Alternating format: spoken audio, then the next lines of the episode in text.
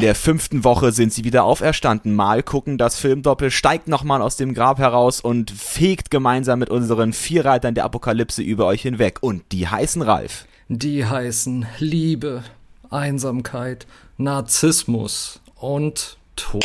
Und nun etwas Musik.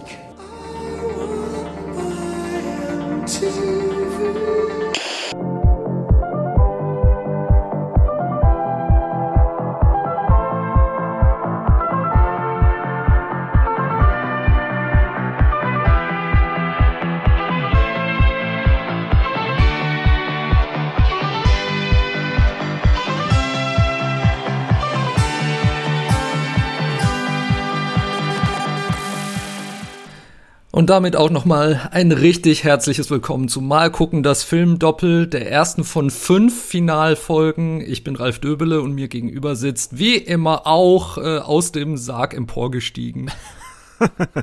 Euer Graf Dracula Fabian Kurs. Ah. Ich freue mich auf euch, ich freue mich auf diese Folge, ich freue mich vor allem auch auf dich, Ralf. Ähm, oh, das ist äh, dass nett. wir zwei, dass wir zwei Zombies ähm, äh, äh nochmal behaupten, dass wir ähm, euch nochmal beglücken. Wir, wir sind aus dem Grab emporgestiegen. Falls ihr euch erinnert, wir haben ähm, als Halloweens Schreckensnachricht ähm, diesen Podcast beendet und wollen aber ja. natürlich ähm, äh, nicht einfach ähm, ohne Tara und Bambule abtreten, sondern wir wollen mit Tara und Bambule abtreten. Und deswegen schenken wir euch nochmal zu Weihnachten fünf ähm, Spezialfolgen, die wir hier ähm, innerhalb des Dezembers als so kleinen ähm, ja, Adventskalender sozusagen euch hinterherwerfen und ähm, möchten euch dann damit nochmal unsere Perlen zeigen, die wir noch so in der Mottenkiste haben und wo wir dachten, genau. diese fünf Folgen müssen wir machen. Genau, also diese fünf Folgen entstammen wirklich allen Herzenswünschen, die wir schon von Anfang an mit uns rumgetragen haben und ganz oben auf der Liste stand tatsächlich eine Episode über Musikvideos, weil wir beide auch große Fans äh, von Pop- und Rockmusik sind und auch von diversen Musikvideos. Und es äh, ist eigentlich immer interessant, auch wenn wir uns privat treffen und Musikgeschmack gegenüberstellen. Der ist doch oft sehr, sehr unterschiedlich. Also ich bin ja, ein, ich bin ein wandelndes Gay-Pop-Diva-Klischee.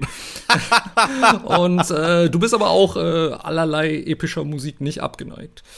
Ja, was uns gerade verbindet, zum Beispiel, wenn wir uns jetzt gerade sehen, wir sind ja beide große Vangelis-Fans, also äh, Ja, das Vangelis, ist ein bisschen eskaliert zuletzt. Das ist, ja, das stimmt. Jedes Mal, wenn wir uns sehen, spielen wir uns äh, Vangelis-Songs vor. Vangelis, ihr werdet euch erinnern, ähm, gerade Chariots of Fire, den wir besprochen haben in unserer ähm, Olympia-Folge. Äh, Vangelis ist ein griechischer elektronischer Komponist, ein sehr wählerischer Komponist, aber der hat, aber wo wir beide finden, wunderbare äh, Musikstücke. Und wir haben euch aber ähm, jetzt tatsächlich konventionelle Musik mitgebracht, wenn ich das so sagen darf. Ähm, und zwar jeder drei, aller guten Dinge sind drei und somit kommen wir auf sechs Musikstücke, die wir euch gleich hintereinander weg vorstellen wollen. Die Musikvideos ähm, haben wir euch äh, bei Spotify in den Show Notes verlinkt. Also ihr könnt, wenn ihr uns gehört habt, oder ihr könnt auch gerne, wenn ihr unsere Kritik gehört habt oder davor, ähm, sofort rein auf YouTube und euch das angucken. Da würden wir uns sehr freuen, wenn ihr da so ein bisschen auch mit uns mitdiskutieren könntet und uns eure Meinung schicken könntet. Wo könnte man das tun, Ralf? Äh, nach wie vor über Instagram, da sind wir mal gucken unterstrich Filmpodcast, da bin ich immer noch erreichbar. Und ähm, ja, also ich freue mich tierisch auf äh, die Clips, die wir da für euch ausgewählt haben, zumal wir auch gedacht hatten, wir nehmen in Anführungszeichen nicht so die typischen Musikvideos, über die jeder spricht aus der Geschichte von MTV oder der, der Popmusik. Also ihr kennt es sicher auch, ne? So die, die 100 tollsten Musikvideos aller Zeiten, diese ganzen Listen, die man online findet. Ich glaube, unsere Videos sind auf keiner dieser Listen und das finde ich irgendwie gut, weil ich denke, zu, zu Michael Jacksons Thriller und selbst zu Madonnas Meisterwerk Justify My Love ist schon so viel gesagt worden. Ähm, ich denke, es ist okay, wenn wir uns anderen Ecken der, der Pop- und Rockmusik da widmen. Eben weil wir auch natürlich, und das dürfen wir nicht vergessen, weil wir auch uns ähm, überwiegend auch natürlich die Videos angucken und schauen, wie sind diese Videos gemacht, wie wurde hier äh, mit den Mitteln ähm, des Mediums gearbeitet. Ja, ähm, genau. interessant, dass du diese äh, Musiksendungen äh, ansprichst. Meinst du Chartshows, wo es aufgelistet wird, ja? Ja, ich mag das eigentlich auch. ich fühle mich so, als wenn im Hintergrund läuft das Musikvideo und dann werden wir zwei so ähm, reingeschoben ins Bild und können dann so sagen, ja, also das war damals, das habe ich mit meiner Oma Erna immer geguckt ähm, und Mensch, die ultimative Schadschau. Also so diese RBB-Sendungen, die dann so Dienstagabend 20.15 Uhr kurz vor irgendeinem Feiertag kommen. Ja, das ist und lustig, dass du das sagst, weil die ersten so Kriminalberichte fürs ZDF, die ich gemacht habe, die wurden ja tatsächlich auch vor dieser Greenscreen aufgenommen und dann hat man mich auch so ins Bild geschoben, während äh, die alten Schwarz-Weiß-Beiträge im Hintergrund noch zu sehen waren. Das nahm teilweise auch sehr komische Formen an, weil man mich dann auch so äh, horizontal gespiegelt hat oder ich einfach so plupp wieder auftauchte und so. Also da habe ich auch schon ein paar äh, sehr äh, lustige bis hämische Kommentare dafür bekommen. Genau. Ähm, aber ja, dieser Mord war ganz toll. so hört sich das ja, immer an. Ne? Das, also sowas habe ich nicht gesagt, aber ähm, naja. Du hast es gedacht, sei ehrlich. Nein, natürlich nicht. Aber äh, wenn man, wenn man halt keine Ahnung, ne, man hat diese dramatische Szene und den dramatischen Sprecher und dann plupp, da bin ich wieder. Das hat natürlich auch was unfreiwillig Komisches so ein bisschen.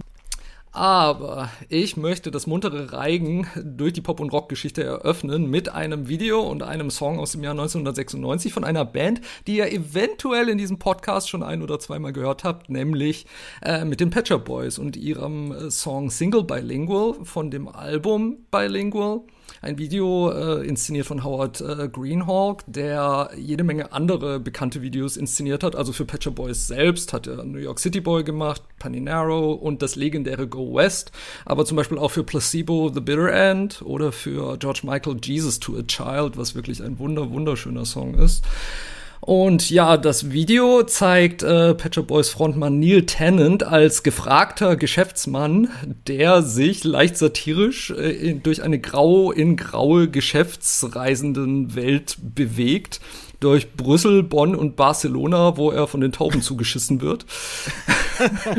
und gleichzeitig halt so diese ganzen Vorzüge schildert, dieses, dieses äh, Business-Traveler-Lebens mit, ne, das Auto wartet auf ihn und er darf mit tollen Frauen an der Bar flirten, die aber leider nichts von ihm wissen wollen. Und äh, er ist ganz stolz auf seinen neuen Laptop, der halt auch aussieht wie ein Laptop aus dem Jahr 1996.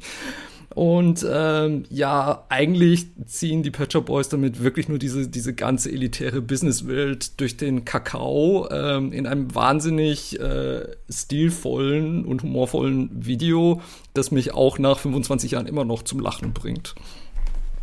Das ist interessant, dass du da gerade ähm, die, diese Form der Ironie heraushebst. Und da gebe ich dir auch vollkommen recht, das ist ein sehr ironisches Musikvideo. Und wenn man das sieht, ähm, dann, dann, dann verfällt einem einfach auch das sofort auf, wie es inszeniert ist und wie, wie wenig Ernst denn dahinter steckt. Und ähm, es wird sehr abgefahren. Am Ende sieht, sieht man dann ja auch ähm, grauenvoll animierte Hubschrauber ja. und ähm, raumschiffartige Geräte über den Pet Shop Boys über einem Flughafen herumdüsen und man fragt sich, was soll das eigentlich?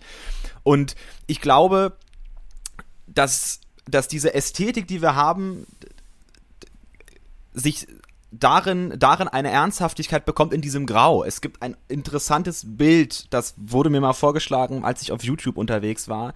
Ähm, da wurde über das Kafkaeske gesprochen. Mhm. Und äh, das ist ein, finde ich, ein unglaublich schönes Bild. Man hat eine, ähm, ein Fließband.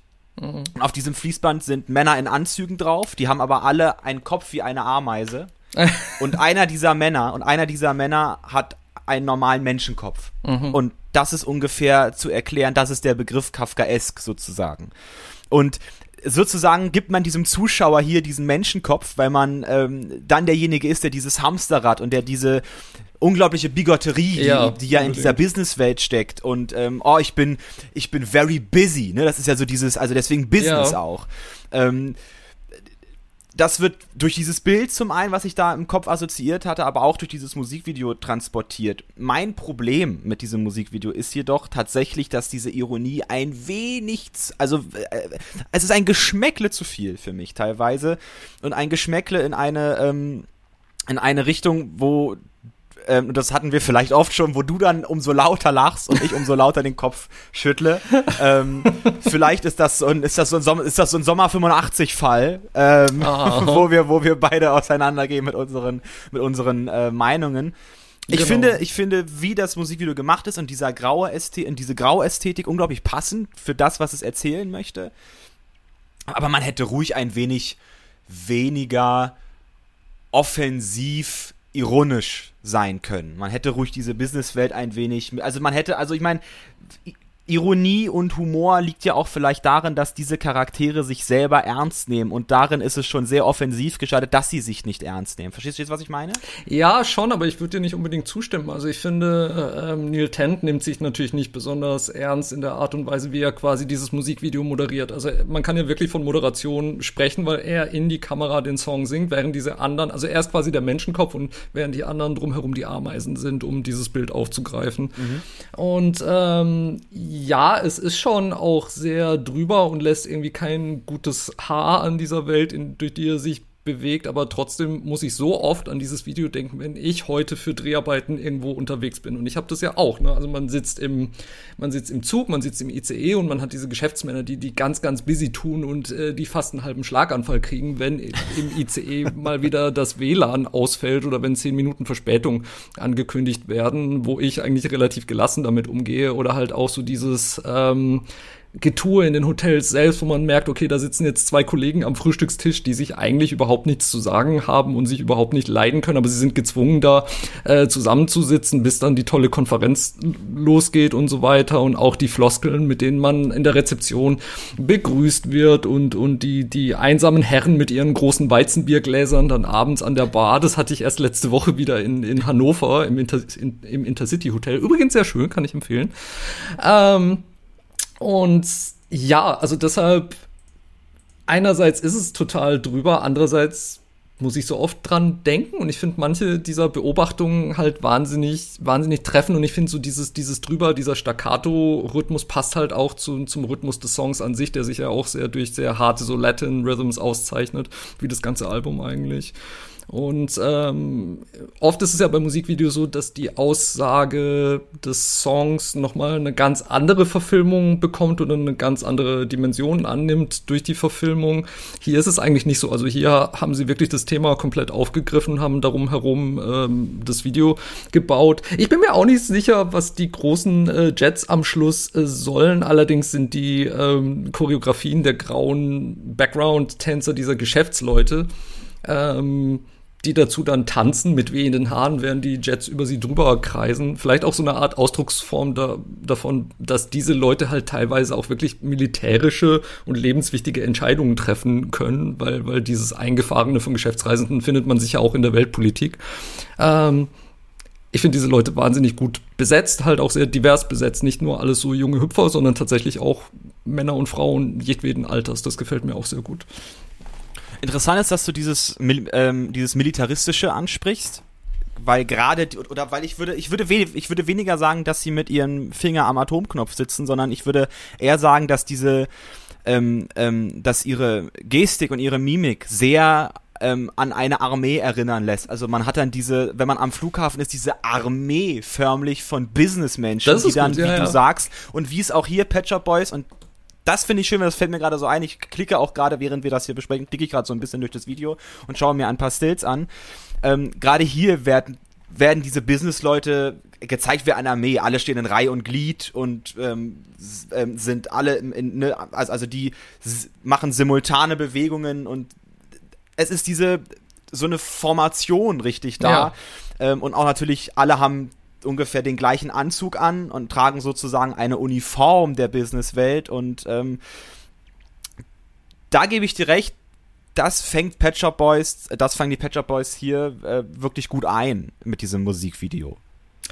Ich, äh, mich hat das wirklich geprägt. Also ich bin damals noch ganz brav äh, ins Geschäft gegangen und habe mir danach die Single gekauft, bevor ich mir überhaupt erstmals ein Album der Pet Shop Boys gekauft hatte, weil ich dieses Video auch so toll fand. Und es begleitet mich bis heute.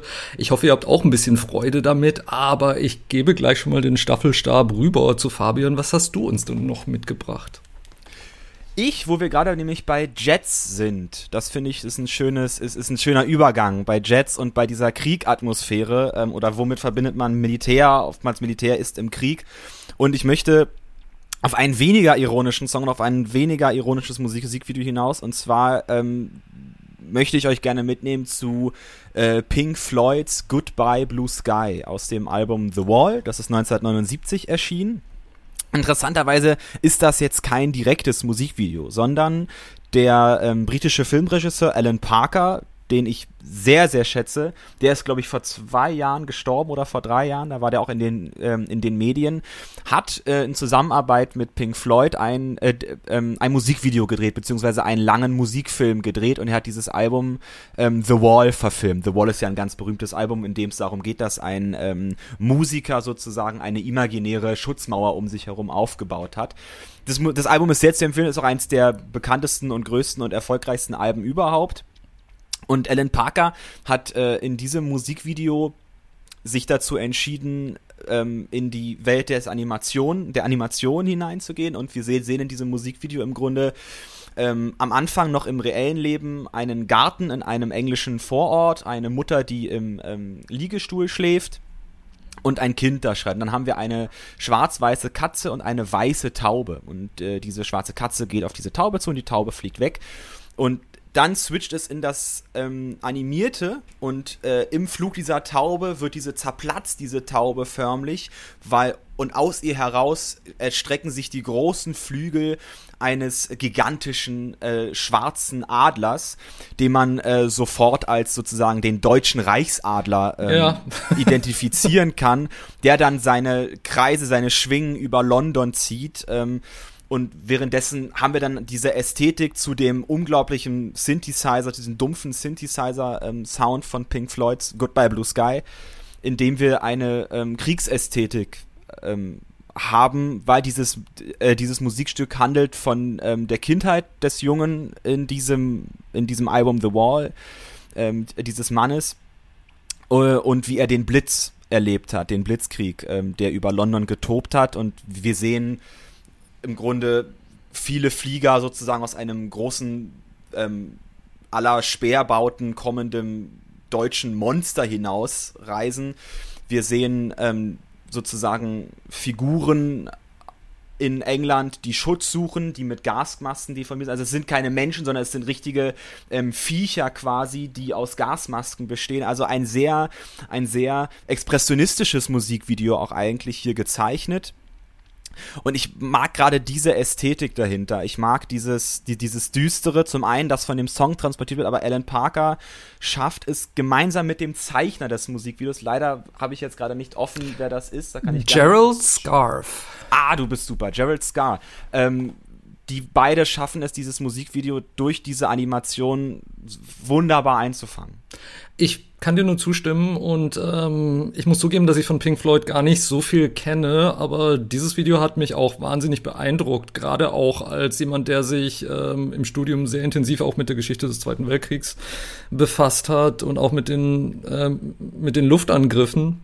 Ich meine, ich man hört auch immer wieder, wie sehr Leute von dieser Zeit geprägt wurden, also mit dieser ständigen Angst, dass ihnen wortwörtlich die Hölle auf den Kopf fällt. Also auch Queen Elizabeth II. wurde sehr von dieser Zeit ähm, geprägt. Ähm, durch diesen, durch diese ständige Alarmstimmung, durch die Angriffe mit V1 und V2 Raketen aus Deutschland. Und ich glaube, dieses, dieses Gefühl, unter diesem Damoklesschwert zu leben, fängt dieses Video einfach so unglaublich gut ein. Und ich musste auch wirklich lachen bei dem Adler, weil unser heutiger Bundesadler ist ja schon äh, deutlich knuffiger und liebenswürdiger von der Erscheinung her. Und äh, das zeigt auch noch mal, was das für eine gute Entscheidung war nach dem Zweiten Weltkrieg. Also äh, an diesem Symbol festzuhalten, aber halt in einer wirklich besseren Art und Weise, in einer ähm, sympathischeren Art und Weise, die Vertrauen suggerieren soll und nicht eben diese militärische Übermacht, für die Deutschland eben stand. Ein schon vor dem Zweiten Weltkrieg eine unglaublich militaristische Gesellschaft, ähm, wo man, wo man sich also teilweise auch gar nicht wundern muss, dass es so gekommen ist, wie es gekommen ist.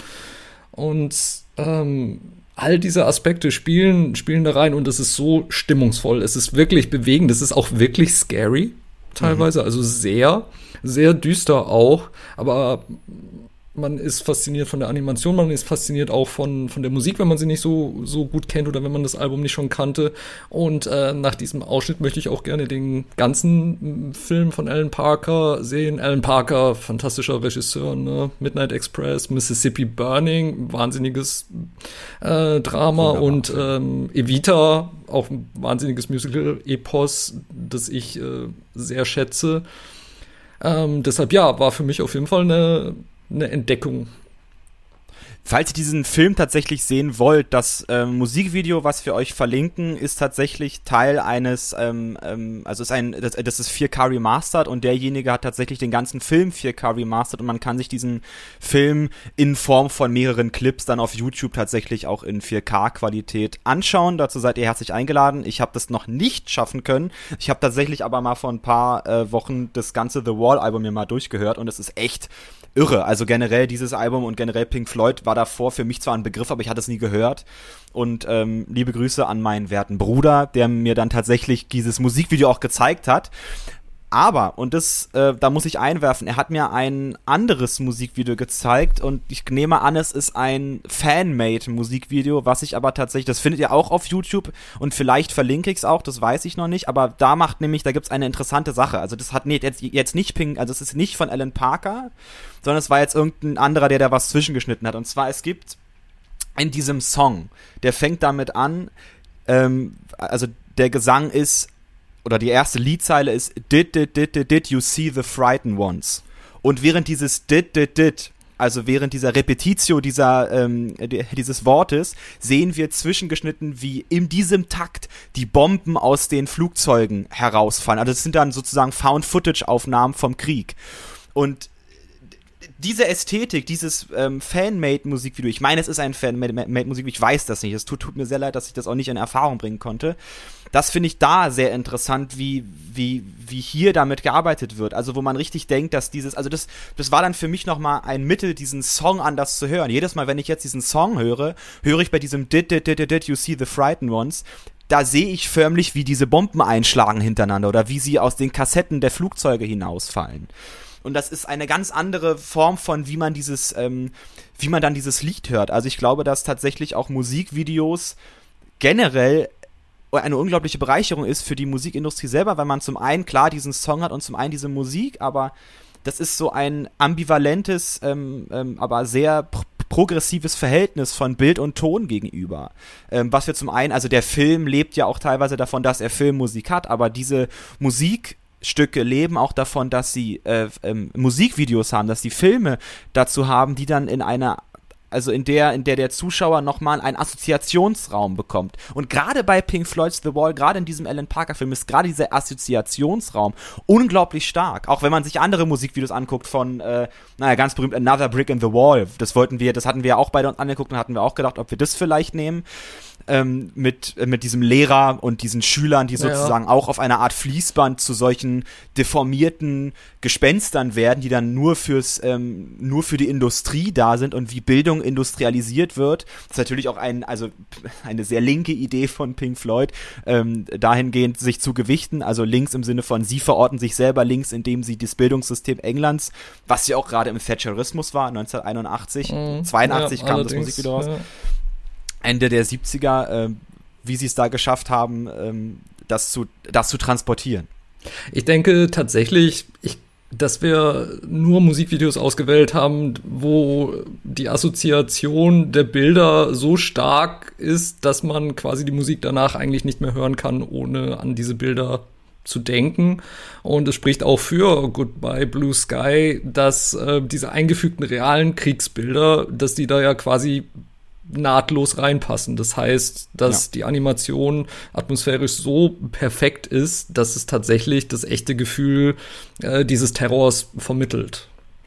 Genau, aber dazu, also du beziehst dich jetzt gerade mit diesen echten Aufnahmen auch auf das, das habe ich dir auch mal gezeigt, das ist dieses Fanmate-Ding. Ja, genau. Meinst du, ich also, soll das auch reinstellen? Sollen wir das zusammen? Ja, würde ich sagen, warum nicht? Ja, dann machen wir das so. Ja, weil ich eben nicht weiß, was Alan Parker da hat. Also das ist ganz schwer, weil dieses, diesen Film selber, den, der ist schwer zu kriegen hier in Deutschland. Ähm, auf YouTube ist der, wie gesagt, in dieser 4K ähm, drin und da ist eben, da sind diese von Full-Footage-Aufnahmen nicht drin. Deswegen behaupte ich jetzt mal, dass Alan Parker das nicht drin hatte, aber irgendein begnadeter Fan hat da ganze Arbeit geleistet, indem er uns diese Sachen reingeschnitten hat. Ihr werdet beides sehen können. Ja, ich bin dafür und würde euch jetzt aber erstmal mitnehmen ins Frankreich der 80er Jahre, beziehungsweise äh, in ein ganz anderes Jahrhundert mit dem Song und dem Video Libertine von Mylène Farmer.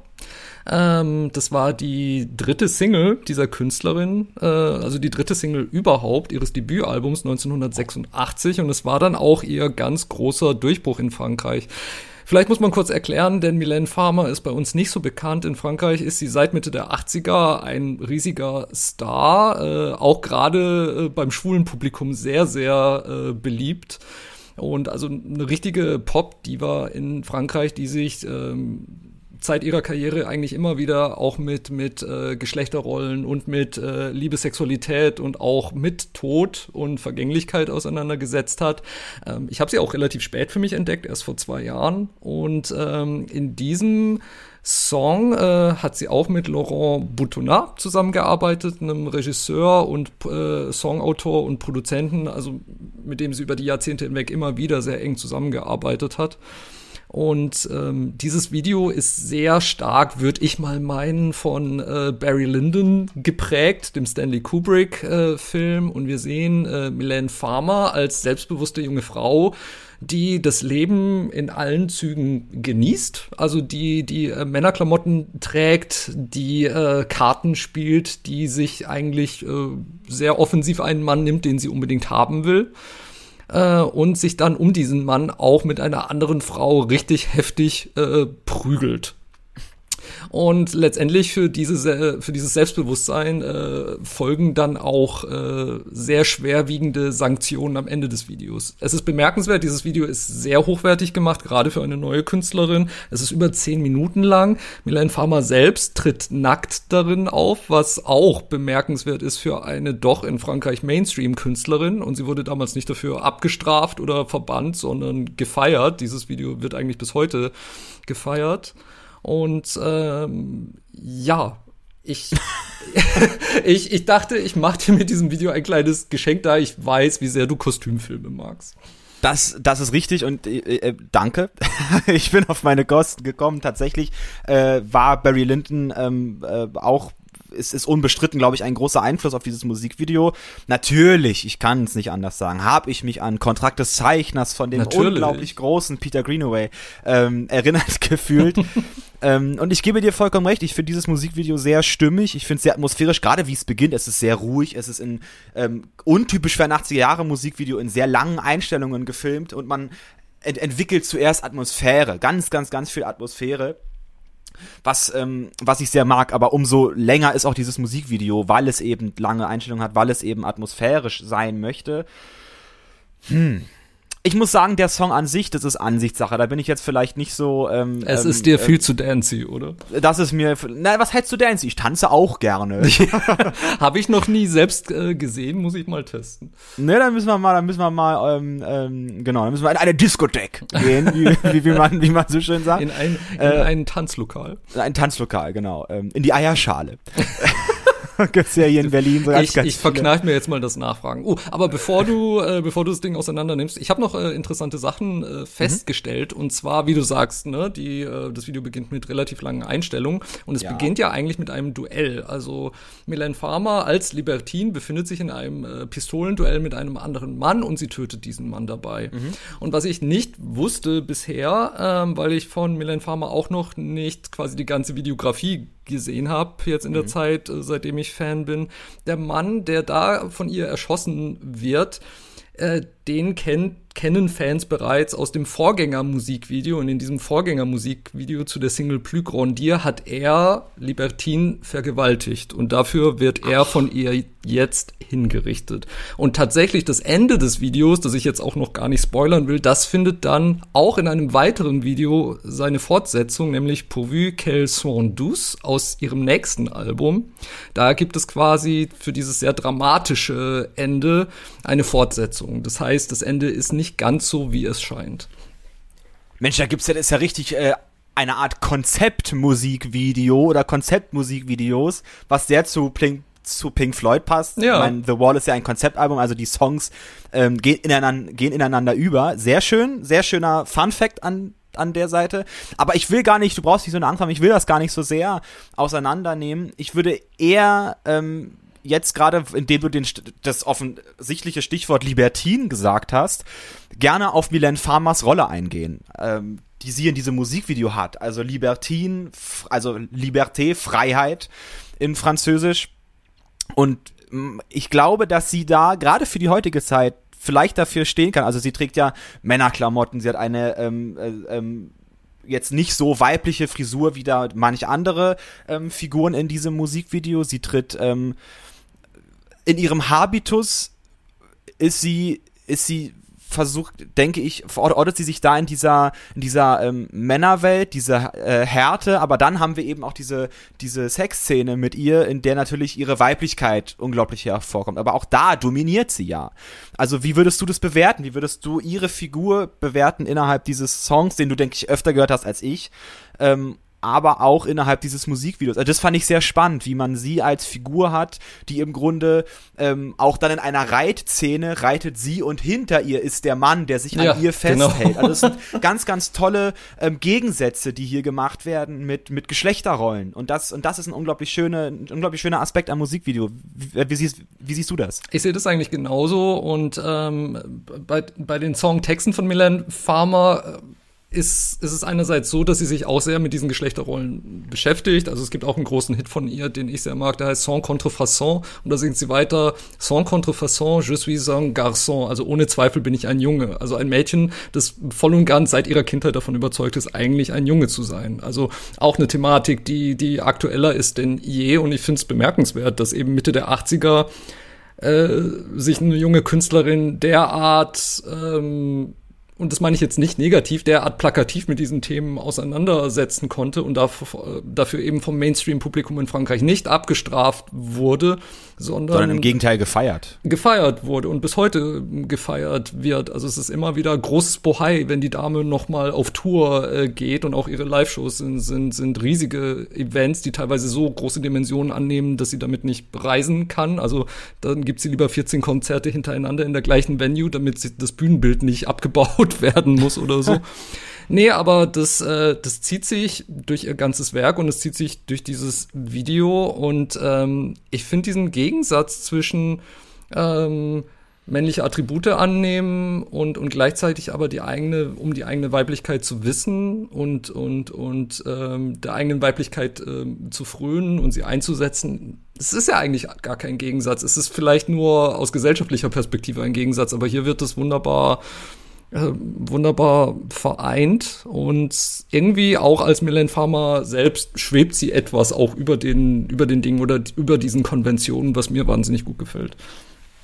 Gerade auch der Freiheitsgedanke. Ähm, also auch heutzutage sozusagen Emanzipation, Freiheit, über den eigenen Körper, über die eigene Sex Sexualität entscheiden zu dürfen, unabhängig von den gesellschaftlichen Konventionen. Und gerade in dieser Zeit, in der dieses Musikvideo spielt, ähm, ist das sehr interessant, wie, wie, wie damit gearbeitet wird, weil man tatsächlich da auch in den Männerfiguren eine gewisse Weiblichkeit dann auch wieder sieht. Ja, also, das ist echt wahr. Äh, ähm, Langhaar, Perücken, ähm, äh, Strumpfhosen, all das äh, was einst ein Zeichen für Männlichkeit und Macht ja. und Einfluss war. Ne? Ja, also ähm, es ist interessant, wie diese, wie diese Stereotype natürlich sich über die Zeit, über die Jahrhunderte hinweg entwickelt haben und dieses Musikvideo deswegen in seiner filmischen Welt ein unglaublich interessantes, unglaublich stimmiges Musikvideo was man jetzt von der Musik halten kann, ist jedem selbst überlassen. Das heißt, das, das, geht, das gilt aber dann natürlich für alle Musikvideos, die wir hier ähm, besprechen. Soll ich, soll ich ähm, ähm, weitergehen in der Geschichte? Ich würde sagen, gehen Sie weiter. Ich möchte dann gerne in den 80ern bleiben ähm, und möchte, ähm, ich würde schon fast sagen, meine Lieblingsband ins Feld führen. Das ist die Band Ultravox, die sich ähm, Mitte der 70er in London geformt hat.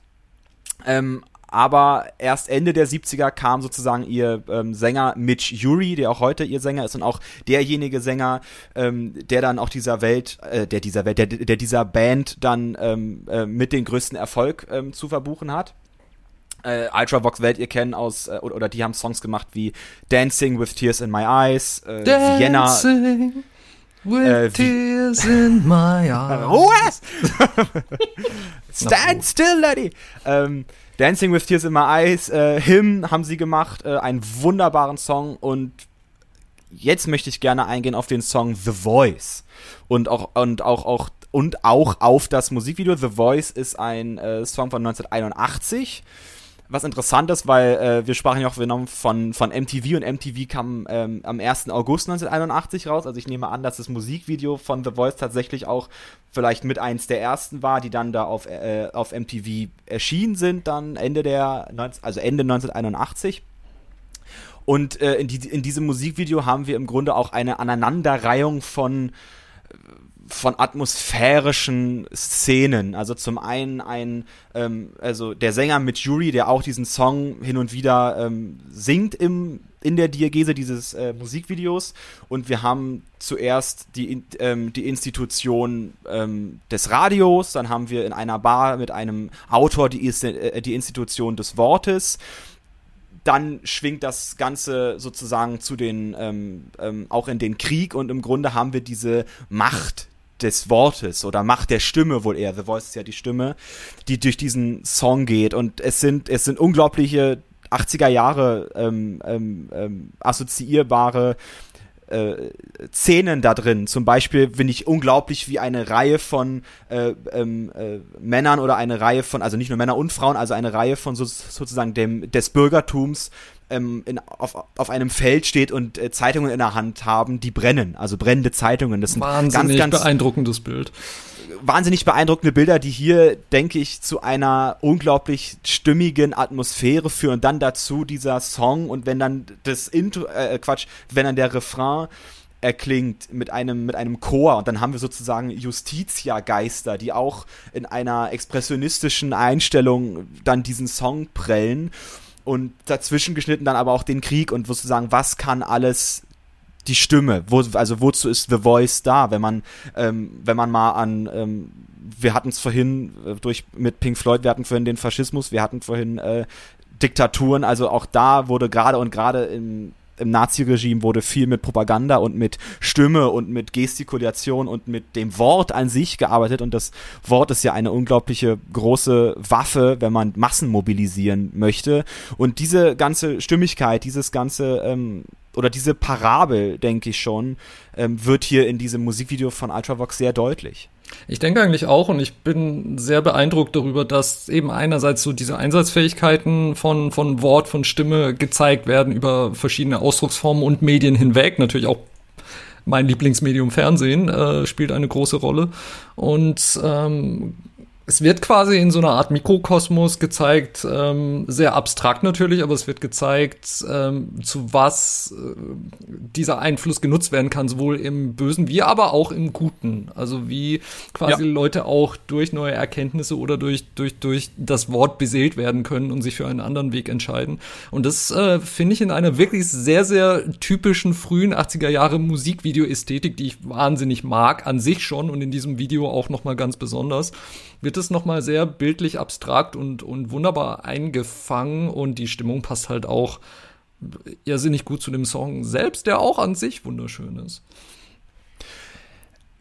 Der Song, den sehe ich gerne in Korrelation mit, mit, mit meinem Lieblingslied von Ultravox, dem Lied Him, in dem es nämlich ähm, sozusagen dann tatsächlich auch um das Wort geht, um das geschriebene Wort, um sozusagen um, um, um eine Art biblischen Text, der, ähm, der auch dazu da ist, teilweise die Massen zu mobilisieren. Also interessant ist, dass, dass Ultravox sehr oft dieses, dieses, ähm, dieses ja, ich würde schon sagen, fast auch wieder Kafkaeske Thema nehmen und dieses ähm, und diese Form von von Paranoia, von Unterdrückung ähm, oft in ihren Songs drin haben, äh, auch auch auch sehr atmosphärisch dargestellt. Also Vienna zum Beispiel ist ein ist ein sehr atmosphärischer Song oder wenn wir ähm, äh, ähm, Visions in Blue, was wir auch tatsächlich ähm, in Vorbereitung auf diese Folge äh, beide uns angeguckt haben, das, das Musikvideo, ähm, auch darin wird sehr mit einer mit einer ähm, düsteren Atmosphäre von von von von von Unterdrückung gespielt. Also ja. es gibt immer so dieses äh, äh, dieses Kafkaeske Gefühl des Eingezwängtseins und des und dieses und dieses der einzige sein im Hamsterrad, der der die Sachen durchdringt, der es durchblickt hat, der es durchschaut hat, das System sozusagen. Ähm, alles jetzt sehr sehr äh, verschwörungstheoretische Vokabeln. ähm, Gerade in dieser Zeit natürlich sehr, ja, sehr aktuell. Natürlich, aber ich meine, hier ist es ja wirklich in einem anderen Kontext. Also hier sind zum Beispiel auch natürlich. Soldaten als Befehlsempfänger, die ja wirklich ja, wortwörtlich nicht die Wahl haben, sondern diesen Befehlen ja. gehorchen äh, müssen, was ja auch nicht nur zwangsläufig zum Bösen genutzt werden kann, sondern ja auch zum, zum Guten oder halt einfach nur um, um tägliche Aufgaben zu erfüllen. Also es ist, und, und dass diese Gegensätzlichkeit in diesem Video ähm, vorhanden bleibt und dass es halt äh, es ist sehr viel ambivalenter und und dadurch für mich reizvoller als noch dieses ähm, äh, das Universum, das im, in, bei Pink Floyd gezeichnet wurde, weil die Gegensätzlichkeit hier ähm, viel stärker zur Geltung kommt und dass eben auch noch gesagt wird, doch diese ganzen Mittel der Beeinflussung, wenn man so nennen will, die können mhm. die können auf vielerlei Art und Weisen gebraucht werden. Und deshalb, äh, das, das mag ich eigentlich wahnsinnig an diesem Video plastischer, würde ich es auch schon ja, nennen. Alleine, alleine ja. dadurch, dass es tatsächlich eine Realverfilmung ist, anstatt eine Animation. Aber auch, du hast vollkommen recht, in, in seiner ähm, in seiner Atmosphäre und in seinem Gehalt ein äh, plastischer oder ähm, ein sehr plastisches äh, Musikvideo. Ja. Und ich finde auch, was, was ja viele Musikvideos gerade aus den ersten Jahren auszeichnet, ist auch, dass man merkt, die sind alle irgendwie, die haben alle so eine leicht klaustrophobische Atmosphäre, weil ja, man merkt. Das, ist gut, das war das Wort, was ich wollte. Klaustrophobisch, Dankeschön. Ja, total, weil man wahrscheinlich, also ist jetzt Spekulation, ich weiß es nicht, aber wahrscheinlich hatten sie auch nicht das größte Budget für dieses Video äh, oder für Musikvideos generell damals, weil es auch ein neues Medium war und man sicher auch teilweise erstmal die Plattenfirmen davon überzeugen musste, dafür Geld locker zu machen. Und ähm, dann unter diesen Bedingungen aber mit Licht und vor allem auch mit Schnitt. Ich finde den Schnitt wahnsinnig irre bei diesem Musikvideo. Also die Schnittfolge, wie man hier von, von, von Welt zu Welt äh, wechselt. Ähm, und, und dann auch, äh, wie das Licht zur Geltung kommt. Mit diesen Mitteln dann so eine Wirkung zu erzielen, das, das ist toll. Also da, da kann man nur den Hut vorziehen. Und ähm, ich habe mir den Regisseur noch angeguckt, Russell Mulcahy. Der macht inzwischen, also äh, macht er Folgen für Kultserien wie Teen Wolf oder Tote Mädchen lügen nicht, aber der hat in den 80ern wahnsinnige Musikvideos gemacht. Also äh, Genie von Falco hat er gemacht oder Total. Eclipse of the Heart von Bonnie Tyler oder I'm Still Standing von Elton John. Also der hat wirklich seinen Stempel auf dieses Genre aufgedrückt.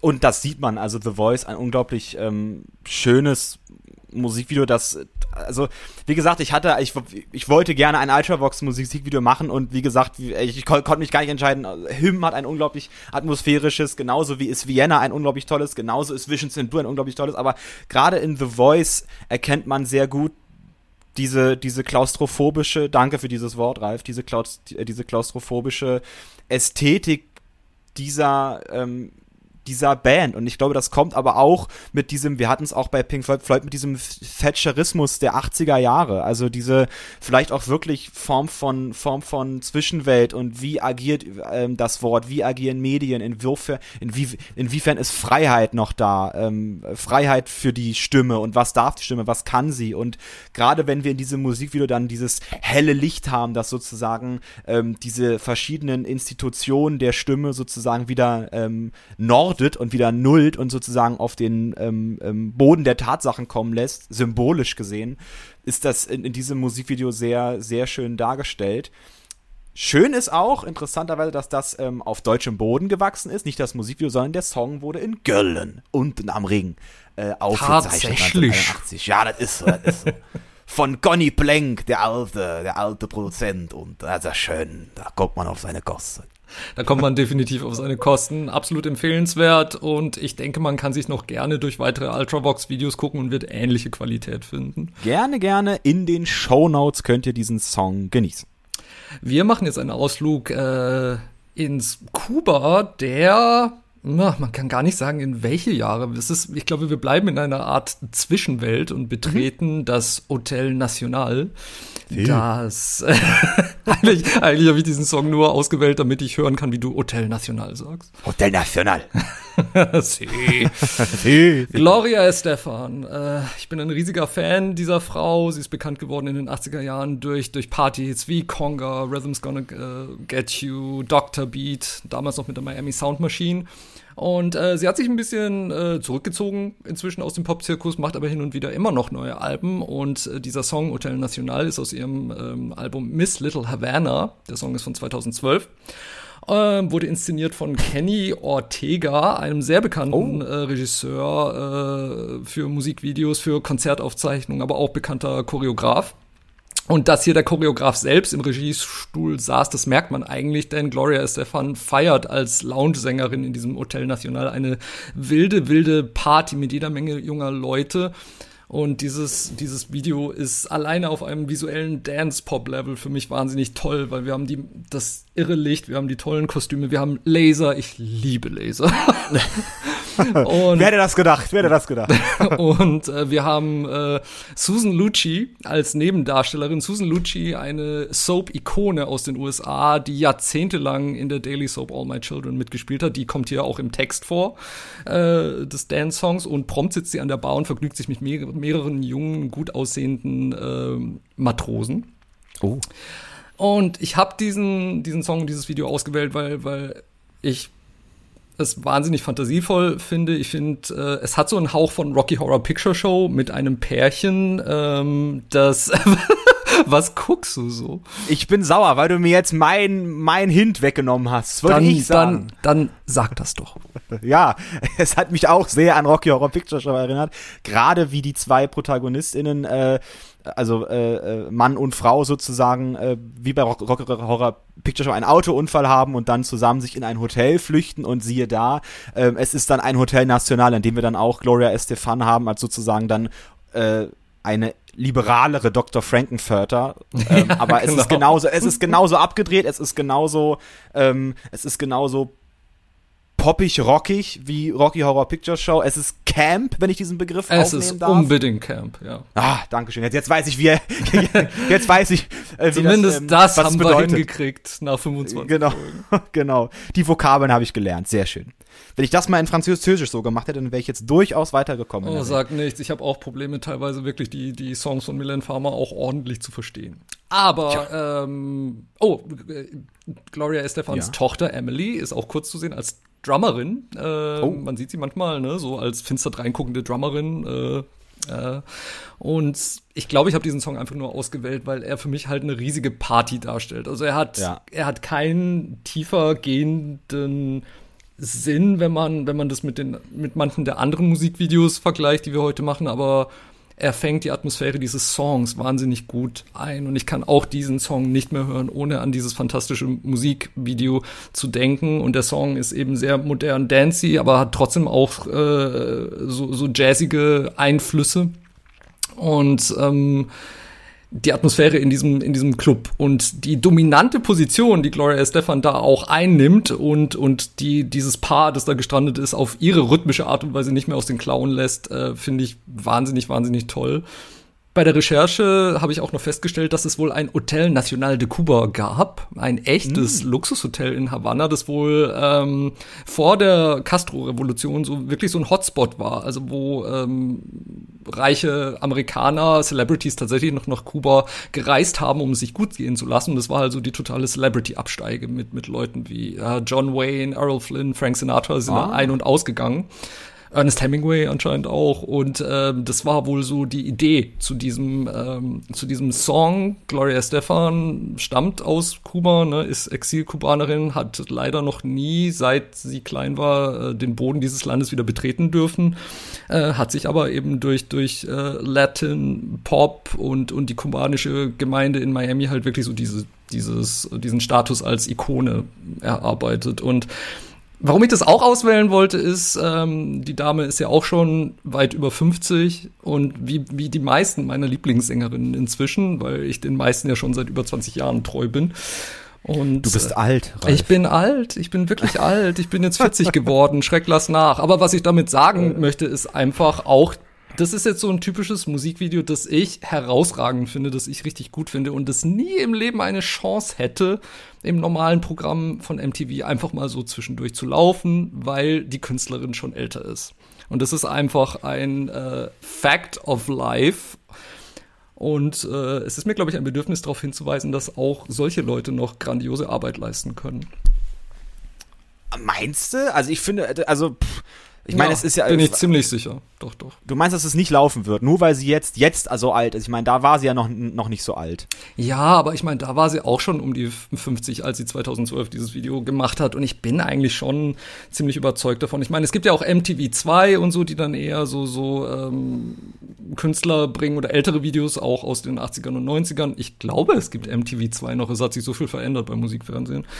Ähm, aber doch, ich denke eigentlich schon, dass das mit der Zeit einfach äh, nachlässt und dass, äh, und dass dieser Song, soweit ich weiß, so in den äh, Billboard Dance Charts und in den Latin Pop Charts sehr erfolgreich war, aber halt auch in den Mainstream Charts eher nicht. Und es hat sicher auch mit, mit äh, mangelnder Promotion von Singles von älteren Künstlern zu tun. Ich glaube schon. Ähm, ich möchte gerne ein klein wenig Kritik üben. Darf ich? Natürlich. Ähm, ich meine nämlich, dass, dass dieser Song, und du hast es gesagt, es ist einfach nur Dancen, und ich glaube, das ist aber auch tatsächlich das, was dieses Musikvideo leider ist. Es ist dann irgendwann dann doch nur Dancen. Also diese ganze, es ist, es ist eine reine, reine Lasershow und das ähm, ist aber gerade. Auf einem so hohen Niveau. ist, ja, ja, ja, mein Gott, ein bisschen Laser, ja dann guck dir Star Wars an. Äh, aber ja, wenn sie bei äh, Star Wars gescheitere Dance-Szenen hätten als diese olle Band in dieser ollen Bar, würde ich das vielleicht auch tun. Ja, aber sie hatten keine Spaceballs. Achtung, Flachwitz. George Lucas hatte nicht genug Spaceballs. oh Gott. Ich werde, ne? Ähm, I'll be damned, wie man so schön sagt.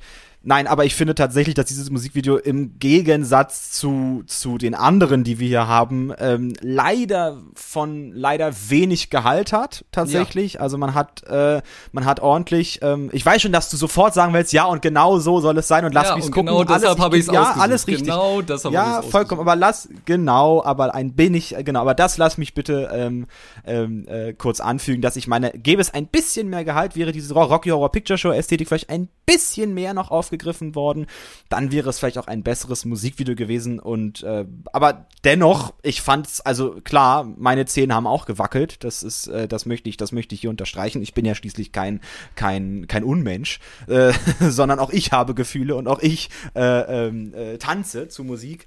Und da hast du vollkommen recht, dieses Musikvideo lädt dazu, um Gottes Willen ein ich mag es, wenn, wenn Popmusik ernsthaftere Themen transportiert. Ich bin ein großer Fan davon, aber ich bin auch genauso ein großer Fan davon, wenn es halt tatsächlich einfach nur um guten Sound, eine gute Zeit und herausragende Ästhetik geht. Und ich finde, manche Musikvideos bleiben im Gedächtnis einfach hängen, basierend darauf alleine. Also wenn ich an an, an manche Bilder denke, wie Jennifer Lopez in Waiting for Tonight, wie sie vor diesen grünen Lasern mitten im Urwald tanzt auf dieser Millennium Party oder so, das ist für mich eine, eins der entscheidenden Popmusikbilder um die Jahrtausendwende zum Beispiel.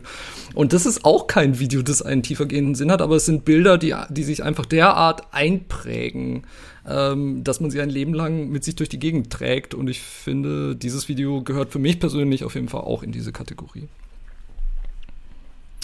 Da würde ich widersprechen, aber wir bleiben beim Laser und kommen zu unserem letzten Musikvideo. Und zwar kommt andere Farbe von Laser, Rot, aber genau zu einem sehr sehr roten Laser und äh, ha, jetzt kommen wir zu einer Band. Äh, auf dieses Musikvideo habe ich gewartet. Jawohl. Und wir schließen ab mit Rammsteins Deutschland. Ähm, wow, sage ich dazu, weil äh, Rammstein äh, habe ich auch dieses Jahr oder letztes Jahr ähm, kennen und schätzen gelernt, auch wieder durch meinen werten Bruder, liebe Grüße.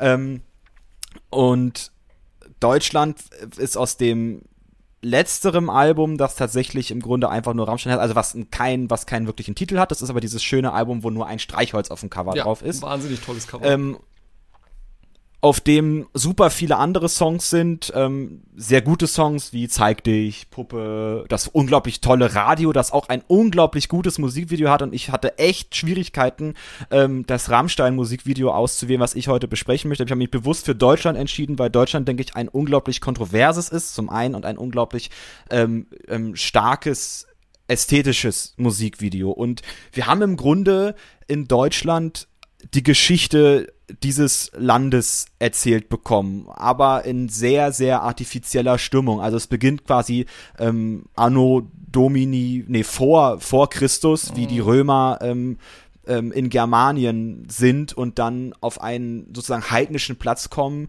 auf dem dann sozusagen Germania, also diese sozusagen ähm, ähm, deutsche ähm, ähm, Gottfigur ähm, äh, dann auftritt und dieses und und diese Figur zieht sich durch zieht sich sozusagen durch die ganzen Epochen Deutschlands. Also wir haben dann wir haben dann die 20er Jahre, also wir haben die Weimarer Republik, wir haben den Nationalsozialismus gezeigt, unter anderem auch den Holocaust. Und ich glaube, darin haben wir dann auch diese krassen Bilder, wo dann auch ähm, viele Kritik gehagelt, äh, viel Kritik gehagelt ist, als dieses Musikvideo her ähm, herauskam. Wir haben die DDR ähm, persifliert, wir haben das Mittelalter persifliert mit den äh, mit den Ratten und mit den Mönchen, die da umhergeistern.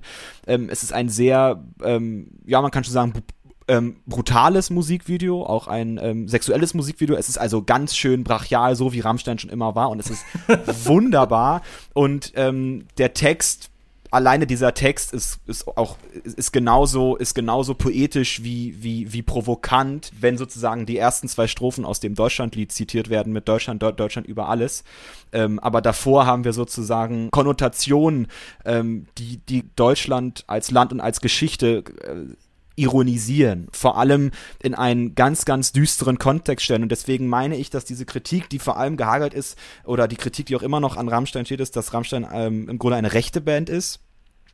Das, dem würde ich dahingehend widersprechen, dass die Texte, die sie schreiben, zum einen sehr ironisch sind, aber zum anderen auch te teilweise einen linken Touch sogar haben. Rammstein selbst ist eine, ist tatsächlich eine eine Band aus Ostberlin oder aus dem ähm, oder aus Ostdeutschland, aus der ehemaligen DDR. Deswegen sind auch diese DDR-Bilder umso komischer in diesem Musikvideo dargestellt, weil ähm, selbstverständlich Rammstein natürlich auch eine sehr, sehr liberale Band aber auch ist und, ähm, und auch schon früh sehr viel für queer getan hat und auch sehr dafür steht und auch ähm, Liebe ist für alle da ist ihr ist ihr Album von 2009 ein unglaublich schöner Titel und auch ähm, und sie leben das auch sehr und ähm, haben zum Beispiel auch in Russland auf einem Konzert haben sich die zwei Gitarristen ähm, auf der Bühne geküsst zusammen und das war auch ein sozusagen ein Statement dagegen.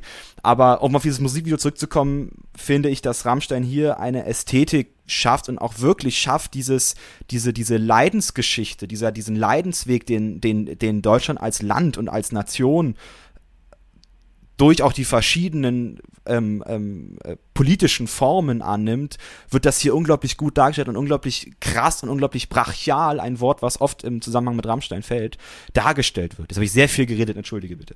Nö, kein Problem, aber ich würde sagen, also äh, wenn man das Wort Leidensgeschichte aufgreift, äh, es stimmt, es wird eine Leidensgeschichte erzählt, aber es wird auch klar dargestellt, ne? Also es ist nicht in Anführungszeichen nur die Leidensgeschichte von Deutschland, sondern es ist vielmehr auch äh, die Leidensgeschichte der Leute, ähm, die Deutschland überfallen hat, also das Leid, das Deutschland anderen zugefügt hat. Und, unbedingt, na klar, unbedingt.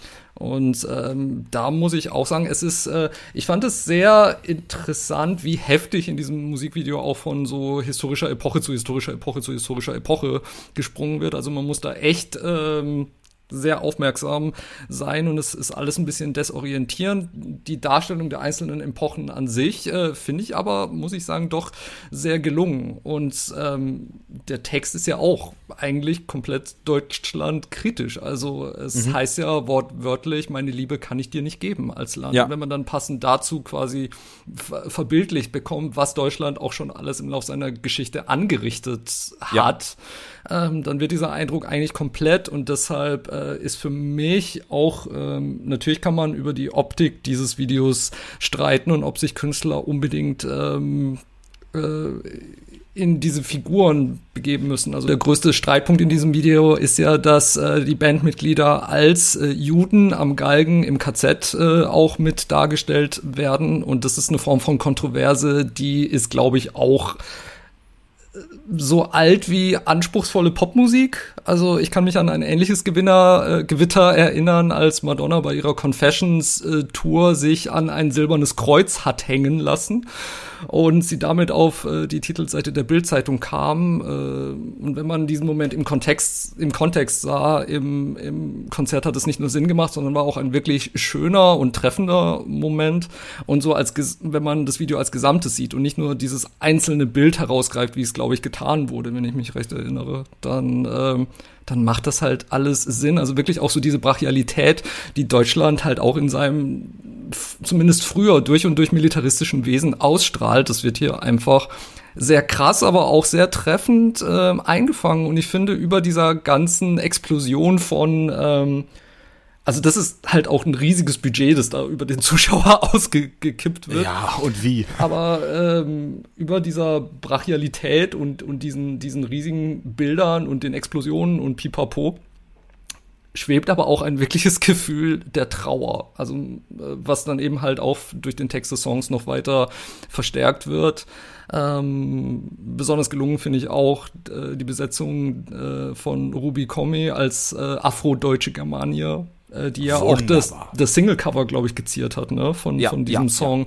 Und schon als ich dieses Cover damals äh, im, im Geschäft hab stehen sehen, habe ich gedacht so, das ist cool, ich bin gespannt, wie das Album wird. Und ähm, musikalisch ist Rammstein nicht so mein Ding, aber ich habe mir dieses Album doch sehr gerne angehört und habe diese Texte vor allem sehr gerne gehört ich muss auch sagen, ich ziehe den, den Hut vor Till Lindemann ähm, oder generell, also Till Lindemann, wie ich meine, dann auch derjenige, der sehr für diesen Text verantwortlich ist in Rammstein und ja auch mit seiner, seinem rollenden R die ganzen, äh, seine, seine, seine altdeutsche Ästhetik gibt.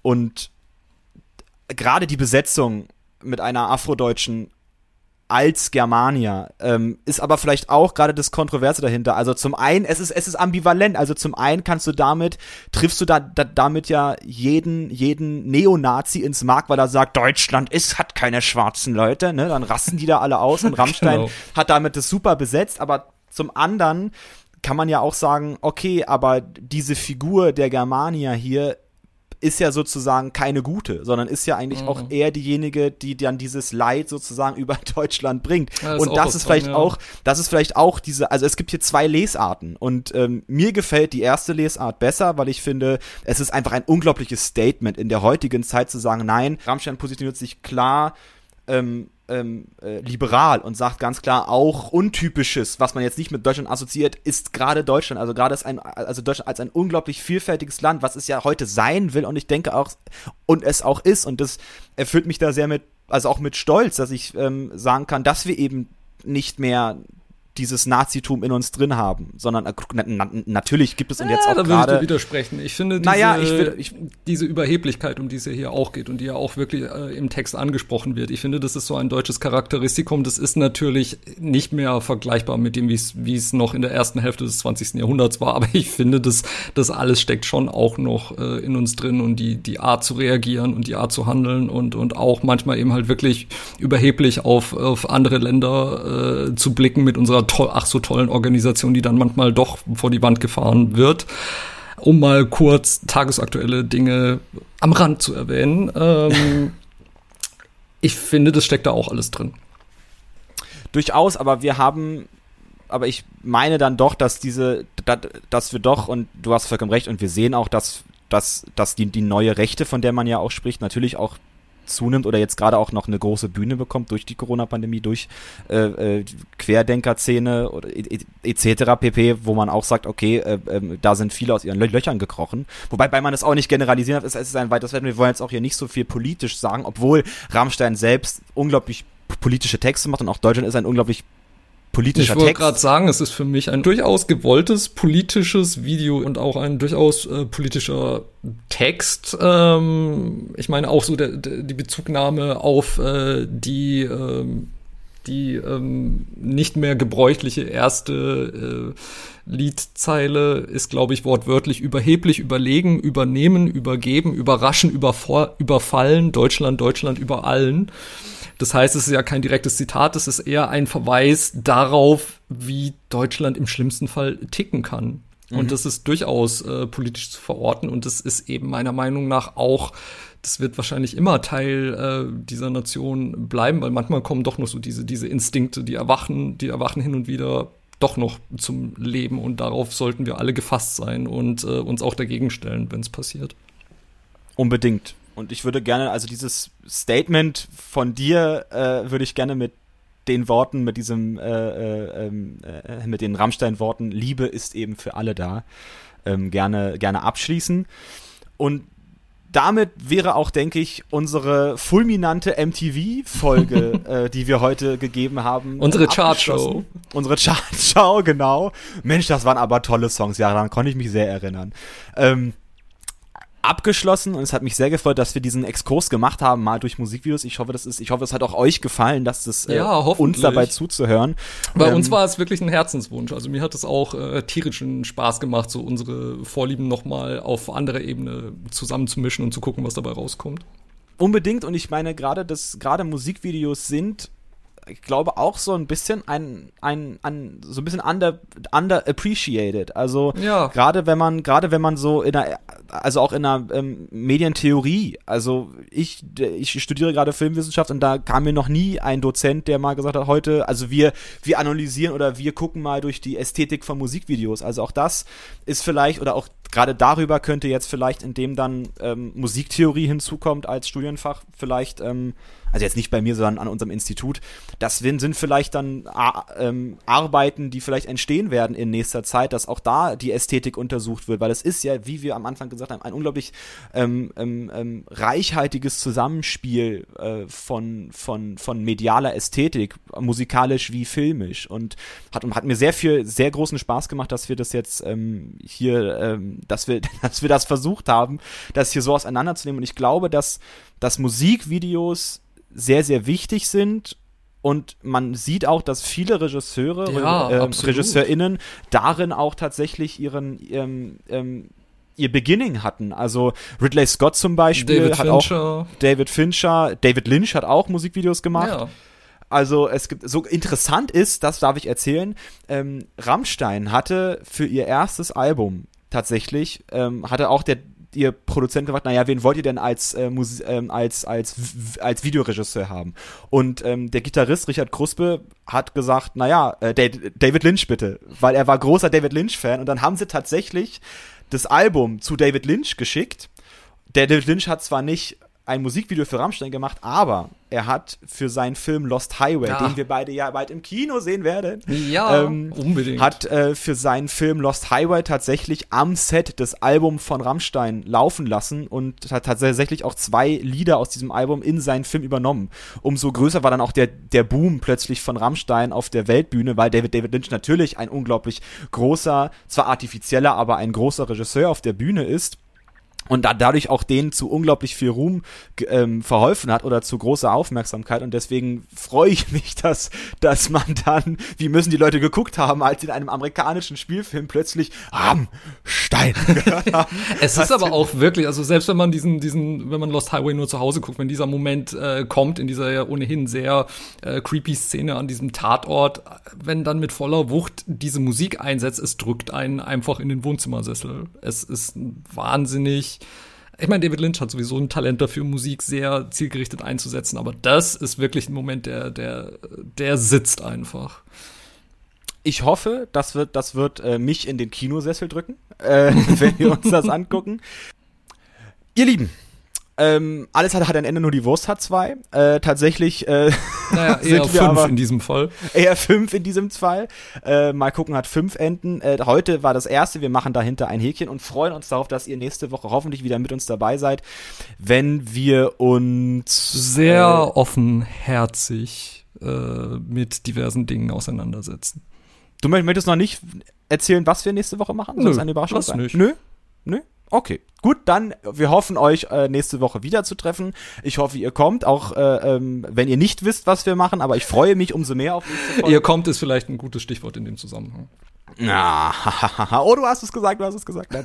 ähm, deswegen, ihr Lieben, äh, das war wie immer mal gucken das Filmdoppel. Ähm, wie gesagt, eins von fünf ist jetzt zu Ende und hoffentlich seid ihr nächste Woche mit uns dabei und ja gleich kommt sozusagen eine andere Radiosendung, die wir euch hier einschieben oder dass ihr dann selbst entscheiden könnt, was ihr hört. Habt vielen Dank. Ähm, mit den Worten von Rammstein möchte ich abschließen. Liebe ist für alle da und bleibt bunt. Hey, Mr. DJ, put a record on. I wanna dance with my baby.